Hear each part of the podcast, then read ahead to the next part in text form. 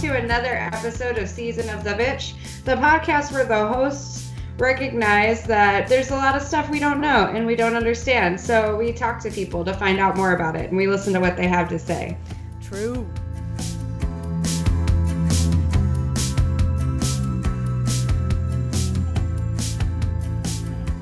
Today we have me, Ambria, And Laura.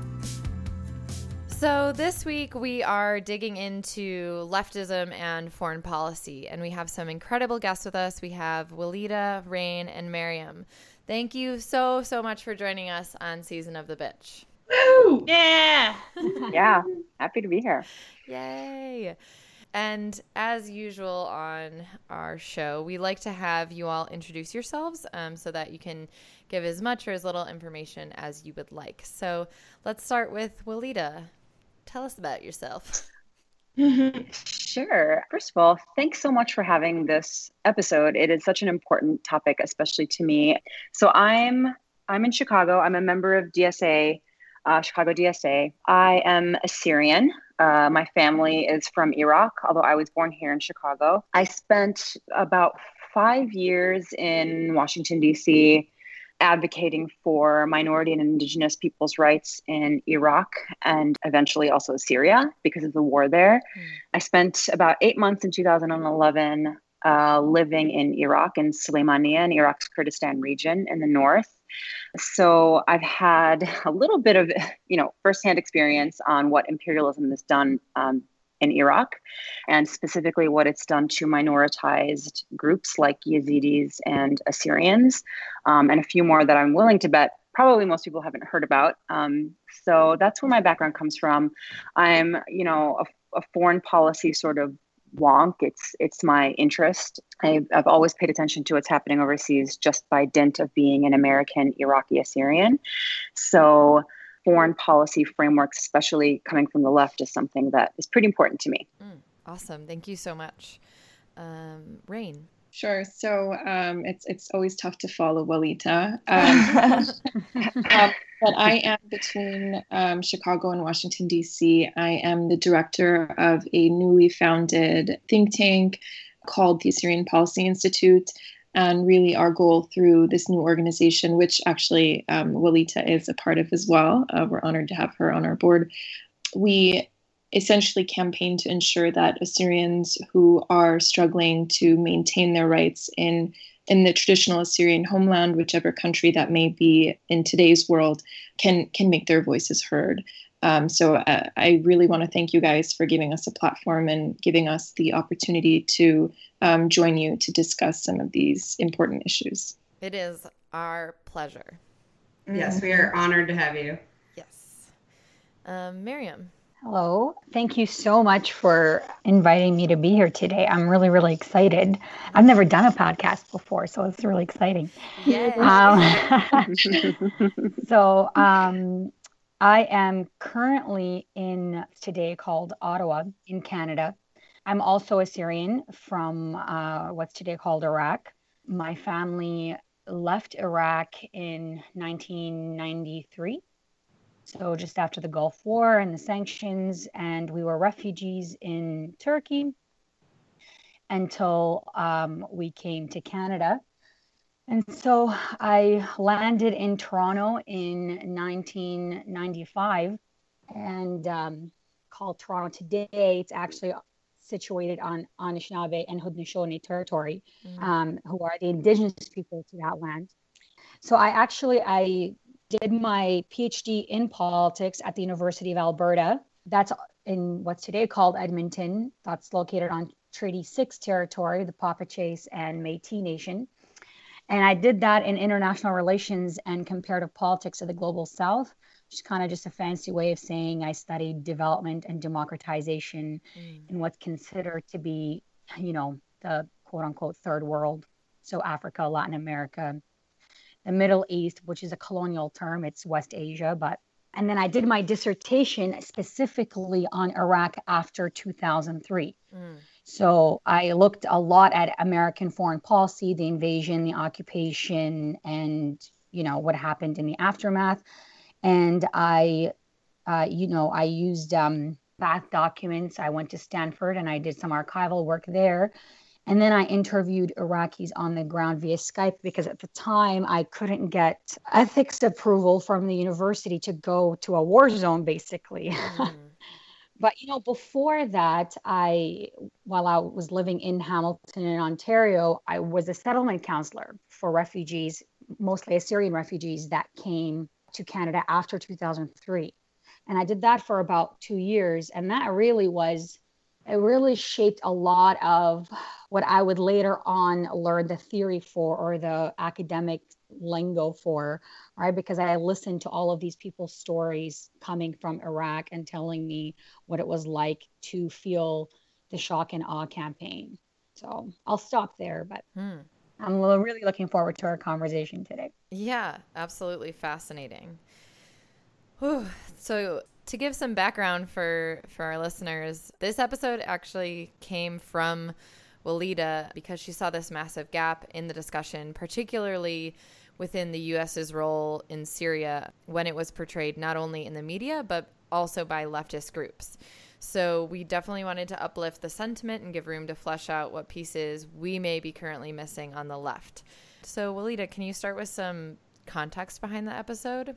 Sure. So uh, I had this idea for this episode after sort of, you know, thinking a little bit about how the left, at least in the US, approaches foreign policy. And I think it's important to sort of start thinking about foreign policy more robustly. The effects of like American imperialism are so devastating around the world that it's easy to fall into a, a colonialist mindset when considering you know rising anti-imperialist anti-colonialist movements around the world so when we look to like support left movements globally, we also have to take care not to ignore local contexts and power dynamics, usually stuff we have very little experience with or know very little about unless we're like from the actual nation. And because I'm Assyrian, and that's Assyrian. For for listeners who like, often when I say Assyrian, they think I'm saying a space Syrian. Yes. No, it's yes. one word, Assyrian, A S S Y R I A N, Assyrian. You know, my view of American imperialism is not only that it destroyed Iraq and Syria.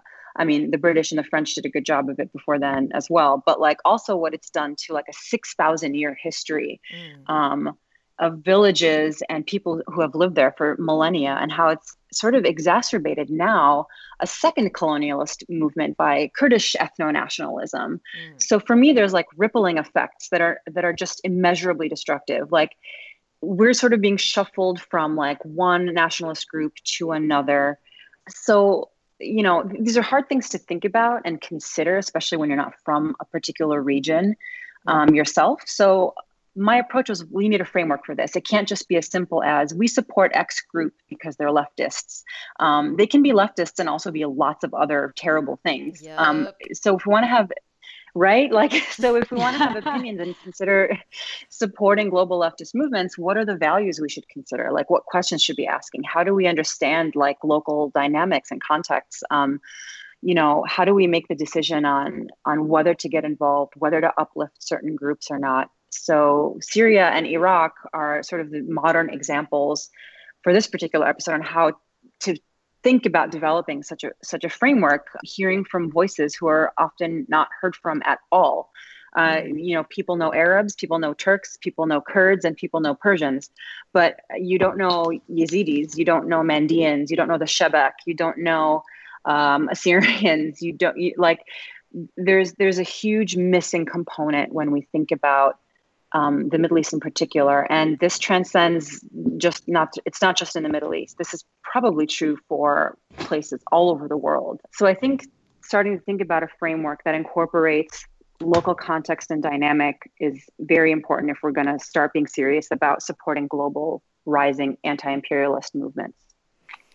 It's interesting when you were saying about like they can be leftist and also not great in other ways. It's like we see this you know, even in the DSA, yeah. like you can be a leftist but also be a misogynist and so like I don't want to have right. anything to do with you.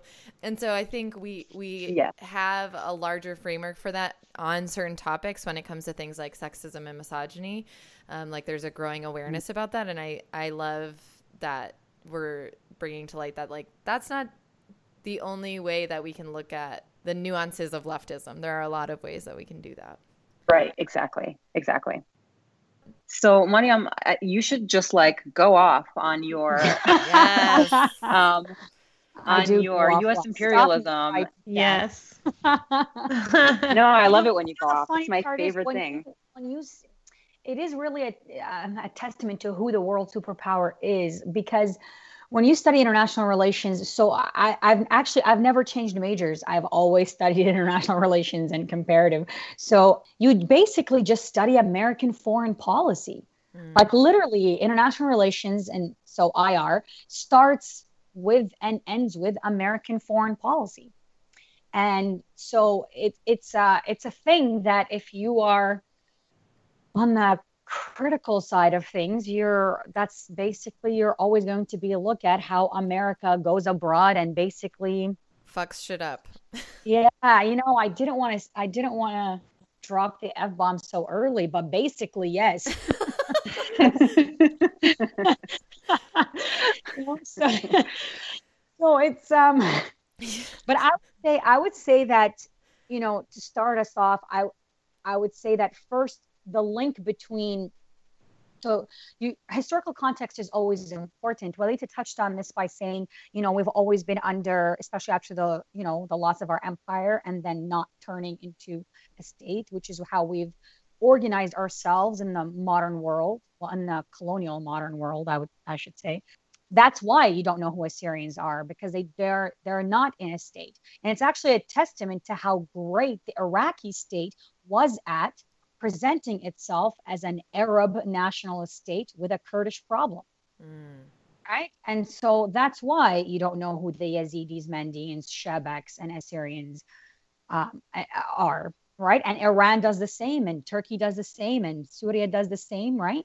So it's yeah so you, you really need that context you need the context of there's you have to start off with the understanding that there are all there are different colonialities at play here most of the time when i meet critical lefties um, in the west i mean the west is a problematic term but you know from my context i studied in the global north. I studied in canada right? And when you first meet them they mostly think about you know british and french imperialism. And that's that's a fact and that's true. And that did a lot of damage. But for assyrians right who are indigenous to that territory even after the loss of their empire they still lived on that land and basically ran their affairs right under different you know ottomans and whoever's.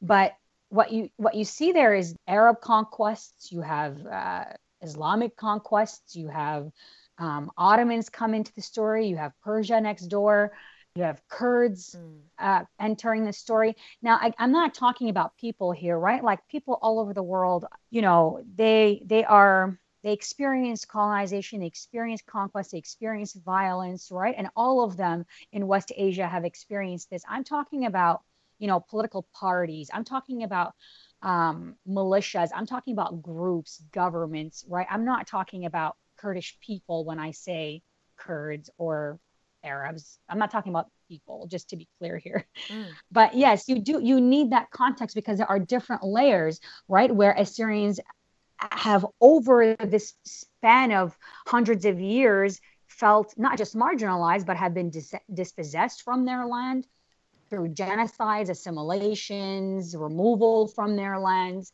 right? And so, and and then you know, of course, when the British came and created these states, they gave our territory and divided up between four modern states of Syria, Turkey, Iran, and Iraq.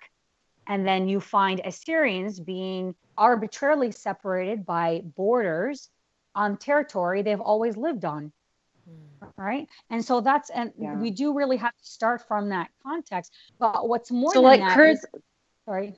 sorry, I just wanted to interject really quick. So, like, you, it, that it's the same with like Kurds have experienced that. These borders that have been imposed on places that they inhabit have also divided them and and have had to force them to choose between various loyalties, right? Like Syria, uh, Iraq, Turkey, and the and the reason this is important to think about is because, you know, a- approaching approaching these like anti-imperialist movements in these areas in the framework of a colonialist mindset meaning there are borders we have to respect there are borders that we have to think about the assyrians in syria are different from the assyrians in iraq or the kurds in turkey are different from the kurds in syria it's the incorrect uh, framework to look at these people Yes. The- these are people who are one people and they're divided Mhm. arbitrarily so th- they act in concert with each other. They have common needs, goals. I mean, everybody there wants the right to live in peace. And and it's not just Assyrians that are being shuffled from one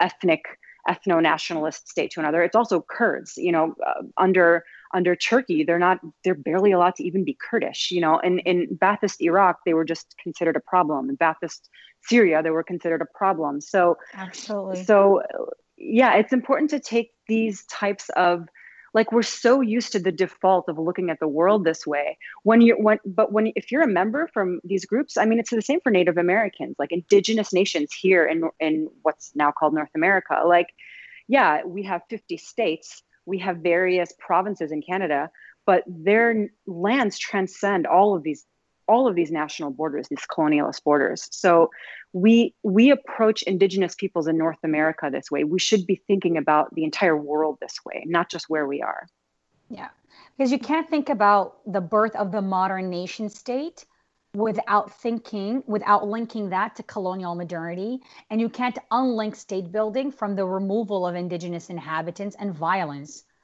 right? Mm. And just to respond to Alita's comment about how these people are one people and they are they act in concert with each other, and then I would add to that that if you see them behaving differently, it's not because they are different people; it's because they they have different political climates to you know make decisions under right? So if you find yourself in iraq the political context is different from syria or turkey or iran right? And so that also has something to do with their different tactics or strategies or who their allies are when they're you know when they're resisting um, colonialism and state building Yeah, that's so.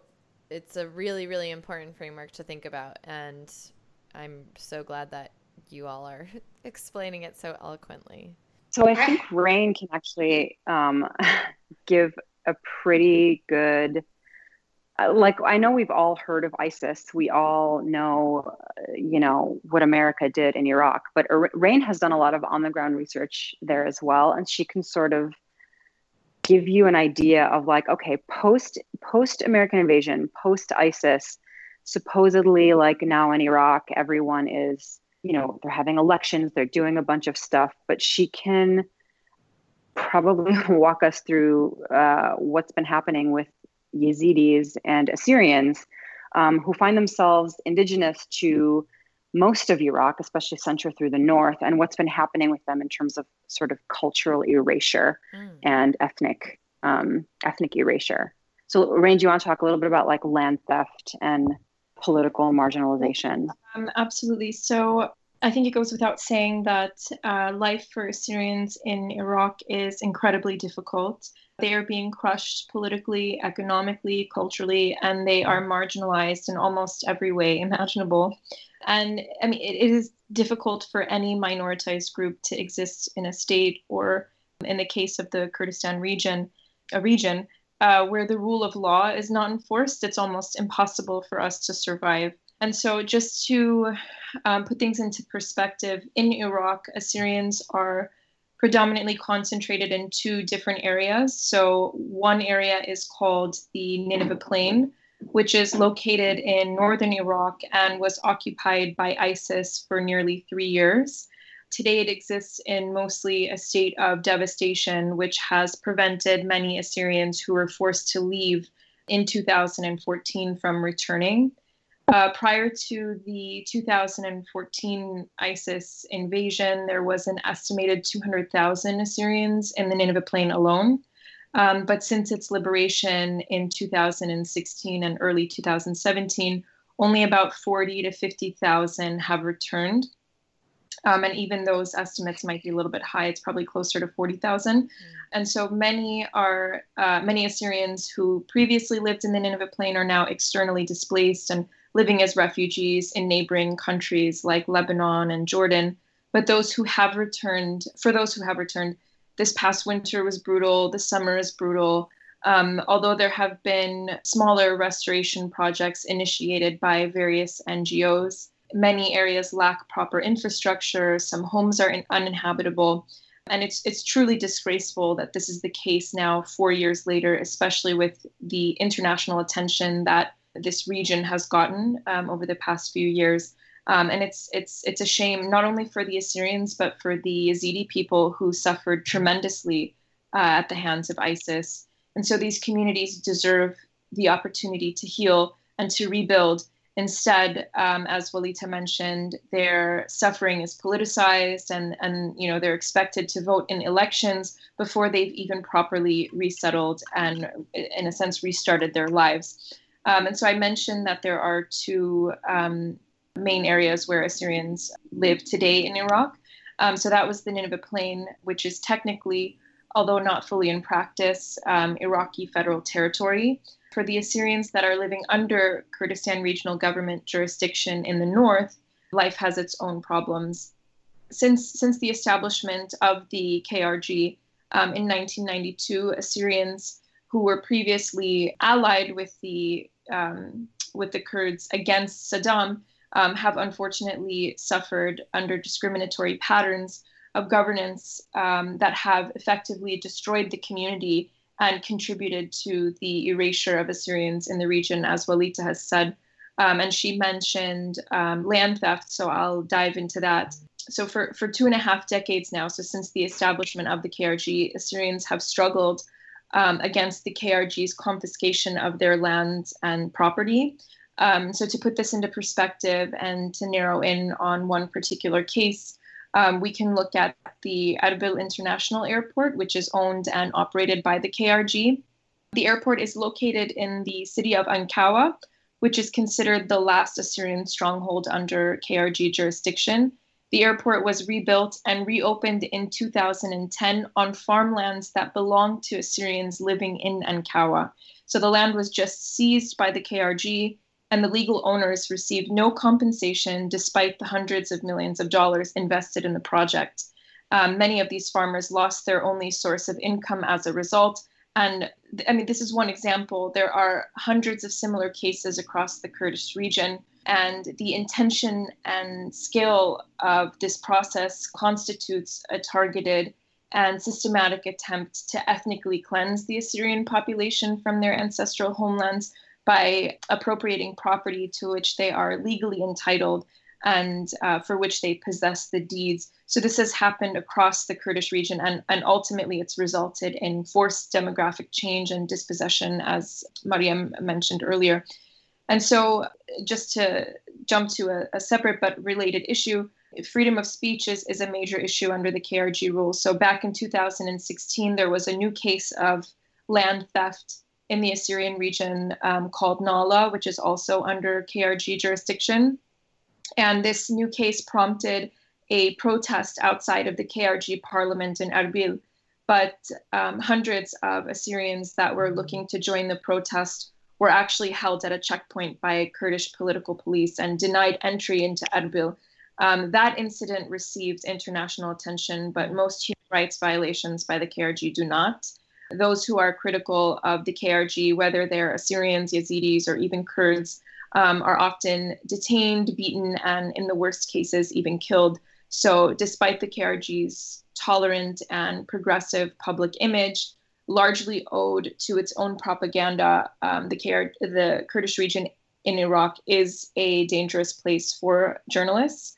Um, and, and we can go on and on, but I'll let others chime in here because Walita and Mariam also have um, knowledge and, and experience with this. But ultimately, the numbers do not lie. Assyrians are steadily leaving Iraq. They continue to leave Iraq even now, four years after ISIS, and almost, I would say, a year and a half, two years now since the Nineveh Plains liberation. And, and those that live under KRG rule continue to leave as well. Um, and unfortunately, the reality is that many of those that uh, choose to stay often simply do not have the means to leave.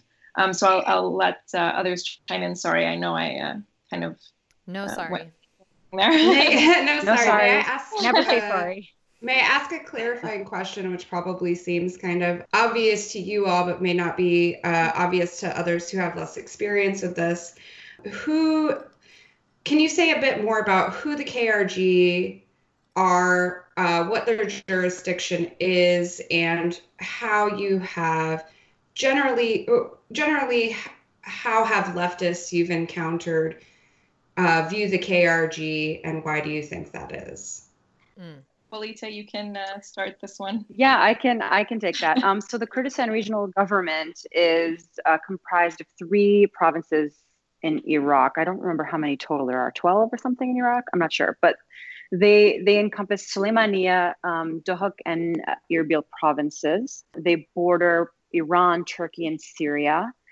It is it mimics the no-fly zone that was implemented during the Clinton administration after the after the Gulf War in 1992, and they basically that territory was sort of gifted to them um, after the Gulf War, and they sort of built their power structures throughout the 90s and, and into the 2000s. So basically, you've got two main political parties the Kurdistan Democratic Party, which is anything but democratic. It is run like a mafia, with the Barzanis um, at the head of at the head of it. And you know, you ask you ask Kurds that live there, and unless they're directly connected to the party, they they live miserably as well. I mean, mm.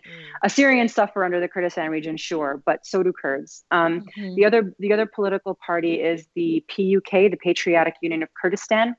They were Marxist in their founding but that doesn't really mean much anymore. Um, the, they, there's a, a, smaller third party called the Goran Party, which I think means Freedom Party. Um, yeah. They're the PUK and Goran are staunchly anti-KDP. I lived I lived under Goran, Goran and PUK jurisdiction when I was there, and I would have to pass through KDP checkpoints just to go from one province to another. So it's like, sure, the Kurdistan regional government is made up of three provinces, but you can't cross their borders because they just hate each other so much. They're always warring with each other one thing that I wanted to draw a connection to Syria when when when uh, Miriam and I earlier were talking about how these nations um, transcend these colonialist borders, we see very similar things happening um, under PYD and, and YPG rule in Syria. So the YPG are the militia arm of the basically de facto Kurdish government of northern Syria now. Since the Syrian war broke out, They've had their own version of Kurdish autonomous movements there. And they've done very, very they're considered socialists, they're considered Marxists. They have close relationships with the PKK, which is a Marxist party out of Turkey. The PKK has been run out of Turkey. So they've moved down into Iraq and Syria to sort of pursue their nationalist project for freedom in essence uh, from from those territories so what we see now is the assyrians in syria almost step by step re-experiencing what what we've ex- been experiencing in Iraq, which is political marginalization, land theft, you know, forced conscription into their mil- militias, school books that are teaching Kurdish national history rather than people being allowed to sort of study what they want to study. It's it's repeating itself. So you know, the, the reason that to drawing the link is so important is because we can't really divide like what's happening in Iraq from what's happening in Turkey from what's happening in Syria, especially since these two groups share so much of this territory. Mm. And you know, Rojava, Rojava is what northern Syrian Kurds call their territory. Rojava just means west. Uh, it means West Kurdistan. So, so northern Iraq is considered southern Kurdistan. Turkey, southeast Turkey is basically considered North Kurdistan. So this is a broader ethno nationalist project.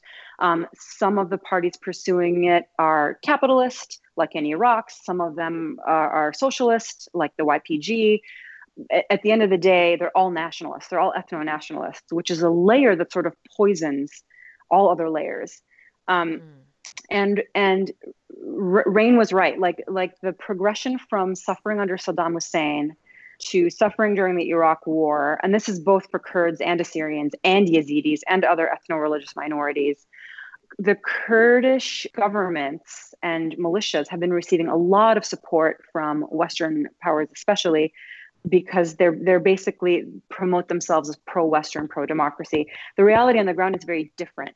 So not hearing not hearing about these things in context and not sort of understanding what what's happening on the ground and choosing your sides without really understanding the power dynamics that are happening there is directly causing the ethnic uh, cleansing of minority indigenous groups. Um, it's it's continuation.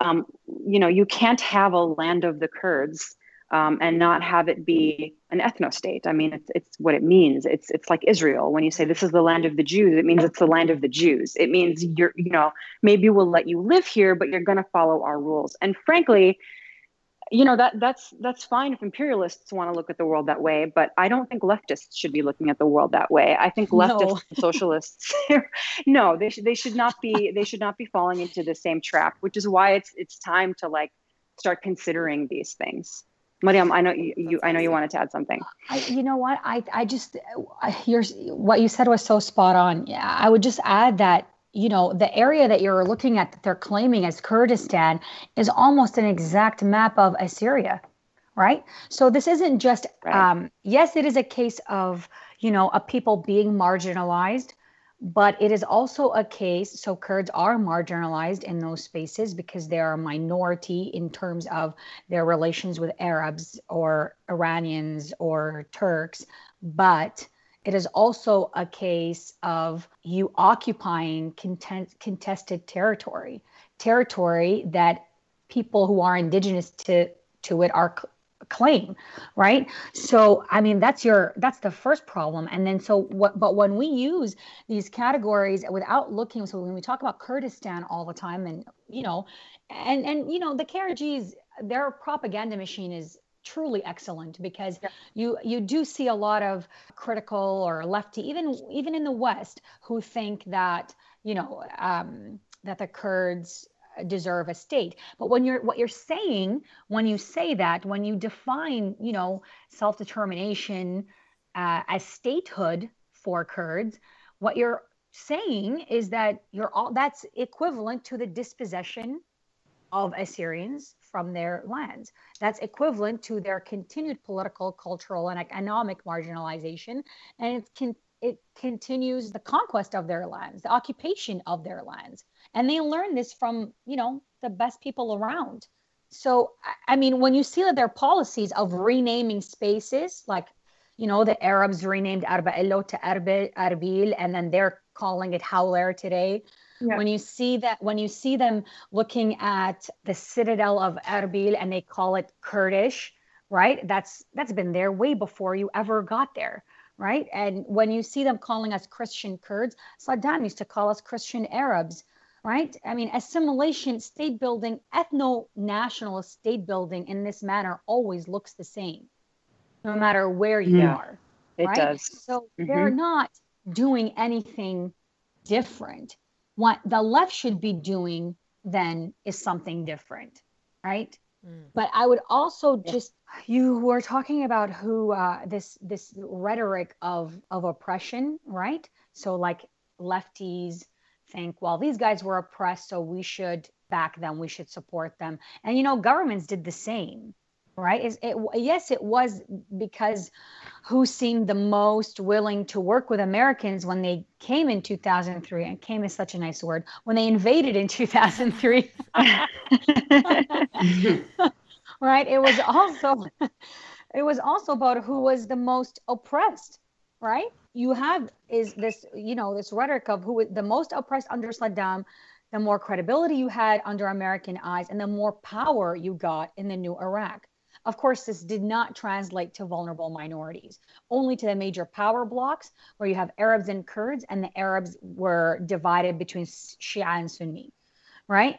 So, and that's, you know, that's rhetoric that we all know, but that's really important to, um, to consider is that rhetoric of oppression and how that played out on the ground in 2003, and then what that meant for indigenous Assyrians.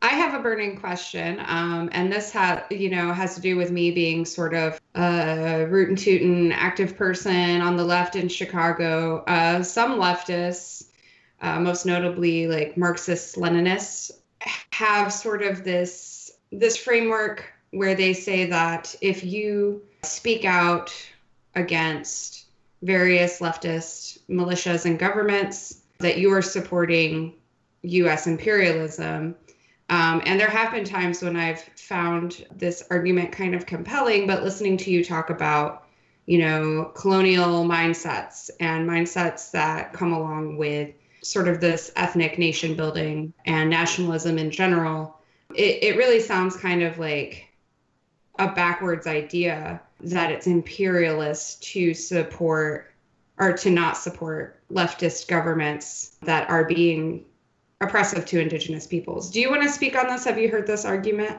Yeah, I have heard this argument. I'm, I'm sure Mariam um, also has some stuff to say about this. I'll just quickly say that, like, it is completely understandable to see rising anti-imperialist movements in the areas that that the US has utterly destroyed and want to support them and want to be like yes we support you whatever you need we know what what you've suffered and you deserve better and you deserve more. And i think that is that general quality is a natural one. I mean i have i have that instinct when i hear about these types of movements happening globally.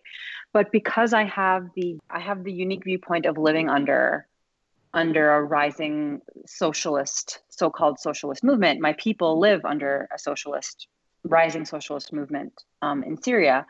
And because of that I tend to pull back my assessment or support of groups that I'm unfamiliar with, that I'm unfamiliar enough with, because when a powerless group, when any powerless group gains power, I'm interested. I'm interested now in understanding how they wield it. How are they wielding this power? Are they uplifting it correctly or are they using it to build to just build their own power and to hell with the collateral damage that may very well be other people? It's that collateral damage that that supposed that we're supposed to accept it in the name of a greater cause. Um, that is an imperialist mindset. That's what america asks us to do. They whip up their supporters into a frenzy to accept any collateral damage in the name of democracy and freedom. And it's bullshit. It is bullshit thinking that way. If we, it's bullshit. And if we really live our principles, and if we really want this better world that we believe can happen, that we then we then we have to ask and study and look at the context and see: is this really something we should be supporting? Is this something that's damaging other nations, other peoples? The environment, whatever it is, we have to have the whole picture and we have to understand it better. And that doesn't mean that doesn't mean that I'm like anti-Kurdish freedom, for example, or like uh, it doesn't mean you then automatically stand against the rising tide or the rising uh, leftist groups. What it means is you don't ignore the context. You don't ignore what's happening so that you don't hurt them one. If if they're if if groups are allowed to act as oppressors to build their own freedom, mm. then then it's not it's not leftist, it's not socialist, and it's not different. It's not different from what imperialists ask their populations to do and ask their supporters to do. So when you approach these questions, yeah, of course, we want to support all these groups globally. It's it's the only way to win the world. But but be like consider consider what else is happening. Mm. listen to those living under its new power. Listen to what they're saying how they're approaching it. And you know what? You have to be careful who you listen to. Because Baathists when they were ascendant in the middle east they had Kurds and Assyrians that would come and say Baathists are great, Baathists are wonderful, they're secular, they're feminists, they're adding women to their ranks, they're doing all these wonderful things. It's better than living under, say, a, a theocracy or a monarchy, which may have been true for them, but it wasn't true for the Kurds that were murdered under the Anfal campaign right? And, and it's not true for the Assyrians that were martyred for fighting for their cultural freedoms and democratic freedoms. So you have to listen to who you have to be careful to who you're listening to. You're, you're, there's always going to be members from an oppressed group. We see it here in America that join with the oppressors to act as the voice for that group. You know, in essence, whitewashing away what's happening. So Mariam, Mariam was saying this earlier, and I'm going to let her sort of say it again about how complicated these issues are, um, and why this is such a difficult topic to discuss. But you know, I'm hoping that, that starting the conversation today will get us somewhere. Yeah, uh, I think you're right. It's it's a lot of times not only are these these things are so complicated and you know the media academics all of us when we're when we're looking at them when we're analyzing them our first instinct is to simplify them so we can understand them but the problem when you do that then is you uncomplicate things that are very complex. You gloss over things you leave out things you ignore things. Uh, and sometimes that also serves a purpose. It's not always accidental. But then you then you forget that there are real people on the ground and their lives are being destroyed by all your studying and all your foreign policies and all of your even in in you know in in this case even in the kurdish quest for a state right so you have to remember that there are layers and these things are complex but also you have to remember that a lot of you know lefties so-called lefties or they use rhetoric that's anti-colonial when in fact they are doing the same things like Walid said. And we've seen this time and time again. When Saddam invaded Kuwait, he used post-colonial rhetoric, hmm. saying that they, they were arbitrarily divided, they were colonially divided. Ahmadinejad, who used to, you know, be uh, the president of Iran, used to go to the UN constantly talking against imperialism, American imperialism specifically, and the whole world used to clap for him. Meanwhile, he is a dictator. Saddam was a dictator. So, I mean, yes, you know, but there are better people out there who talk about anti imperial stuff that you could be listening to. And for me, I would look at the people with no power. And this is this is my problem with like saying lefties and critical and things like that. Yeah. i mean they're they're such problematic terms in the in the first place right? I don't know an unproblematic term right? Like grassroots people whatever. But like i would look at i would look at the powerless. I would look at the ones suffering. For me that tells me how power is operating that tells me mm. who, who has power that tells me who's using power that tell me that tells me all kinds of things right? Yeah. So tells you I everything. Look, right? So I would look at the powerless. And the fact is, post 2003, it was not the Kurds who were powerless. In fact, you didn't even see the occupation of northern Iraq. Hmm. Right? You didn't they, they, they didn't feel the war in the same way that Baghdad and the rest of Iraq did. Right. So I mean, you have to you have to look at that. You have to look at people who don't have the power. But when you go somewhere you give power to the most powerful and you leave the vulnerable to fend for themselves.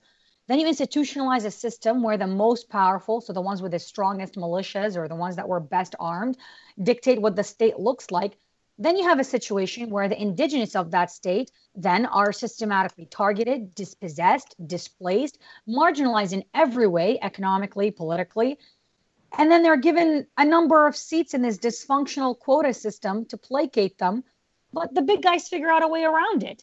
We saw it, we saw it in the current election cycle in Iraq, right? So don't forget that these people are learning the ways of the world and the way of colonialism is to divide and conquer. Mm. And that's why you see sectarianism filtering down in even the smallest of groups, like the Yazidis and the Assyrians, because not only does the system speak this language, but so do the power blocks that I mentioned earlier. And Iraqis are capable of more.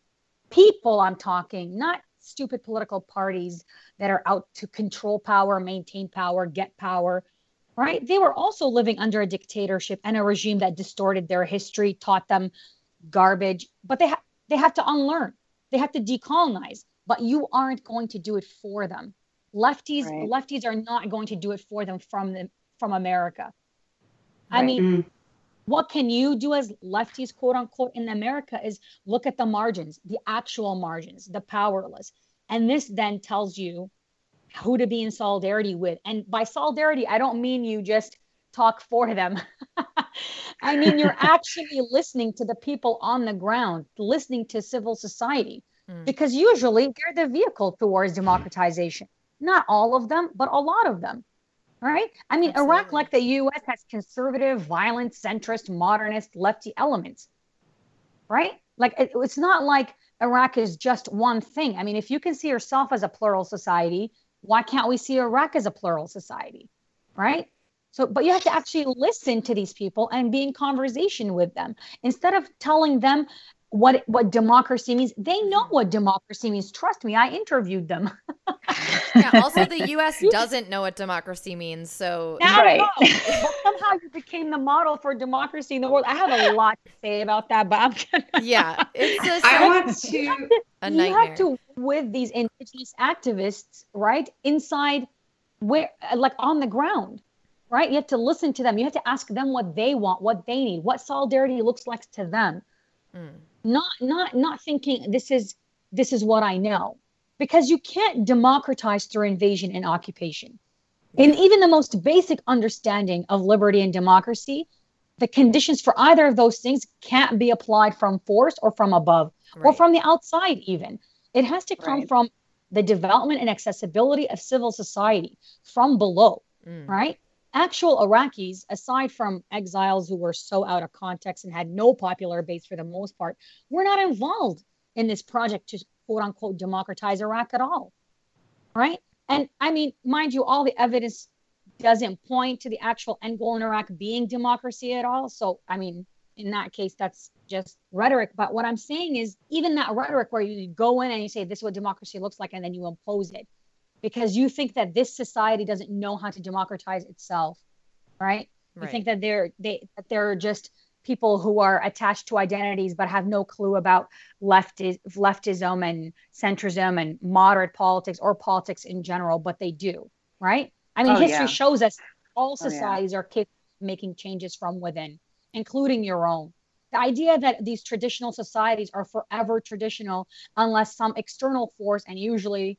this means a western imperial power develops them or modernizes them or liberalizes them or democratizes them. This is a myth with very violent consequences as we saw in iraq right? I mean yeah mm-hmm. I, the more you study democracy and all over the globe you you know you learn that economic and political progress or democracy whatever it is those things are universal but it looks different everywhere.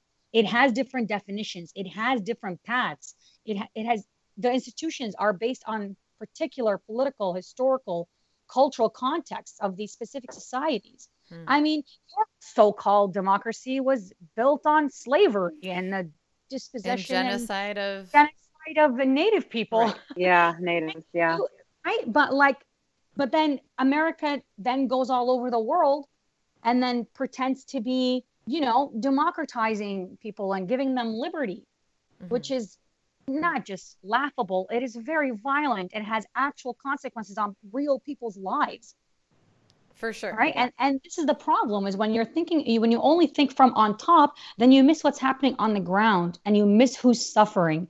And who's suffering can tell you a lot. It can certainly dictate what is a good policy and what is a bad policy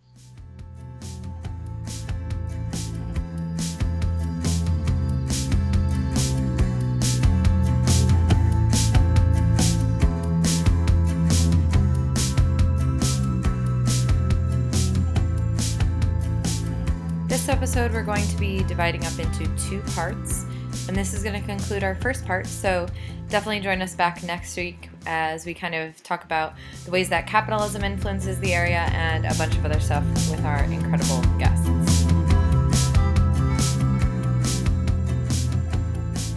Well, that's our show. We are so, I feel like my brain is like on fire right now. So, really, really grateful to our guests and to learning about this amazing topic. and obviously there's so much more to learn Yeah. um, so hopefully we can uh, maybe do more stuff about this in the future if you have anything to say to us about it um, or you have more questions or you know people who have uh, interesting things to say about this you can email us at seasonofthebee at gmail.com Mhm. you can also email us about other stuff like if you're not a dude and you have a cool band that makes cool music that you want us to play Yes. We love to uplift your music. You can also find us on Instagram, Twitter, Facebook at Season of the Bee. Rate, review, subscribe on iTunes. We have a super awesome live show coming up live August 11th. Live. we will be alive It is going to be so good. We officially have an MC. She's rad as fuck. We're excited for you to meet her and come watch her interview us and ask us questions. And it's going to be great. It's going to be super fun. It's going to be at a place called Star Bar. Which is located in Brooklyn, which I hear is a place in New York City. um, so come say hi to us if you're there, if you live nearby and you can make the trip. Um, we're going to be in New York City that weekend. And also, there's a dance party after the live show. There. So there'll be plenty of time to like rub elbows and talk and get to know each other. Yes. You can buy tickets on our website at seasonofthebee.com and they're $15 in advance and it will we're we're assuming it will get close to selling out because we can only fit like 65 people in there max in there maximum. But so go ahead get your tickets. It's going to be great. Okay i guess it's time to go. Well i, I love, love you. you. I love you. Talk to you soon. Bye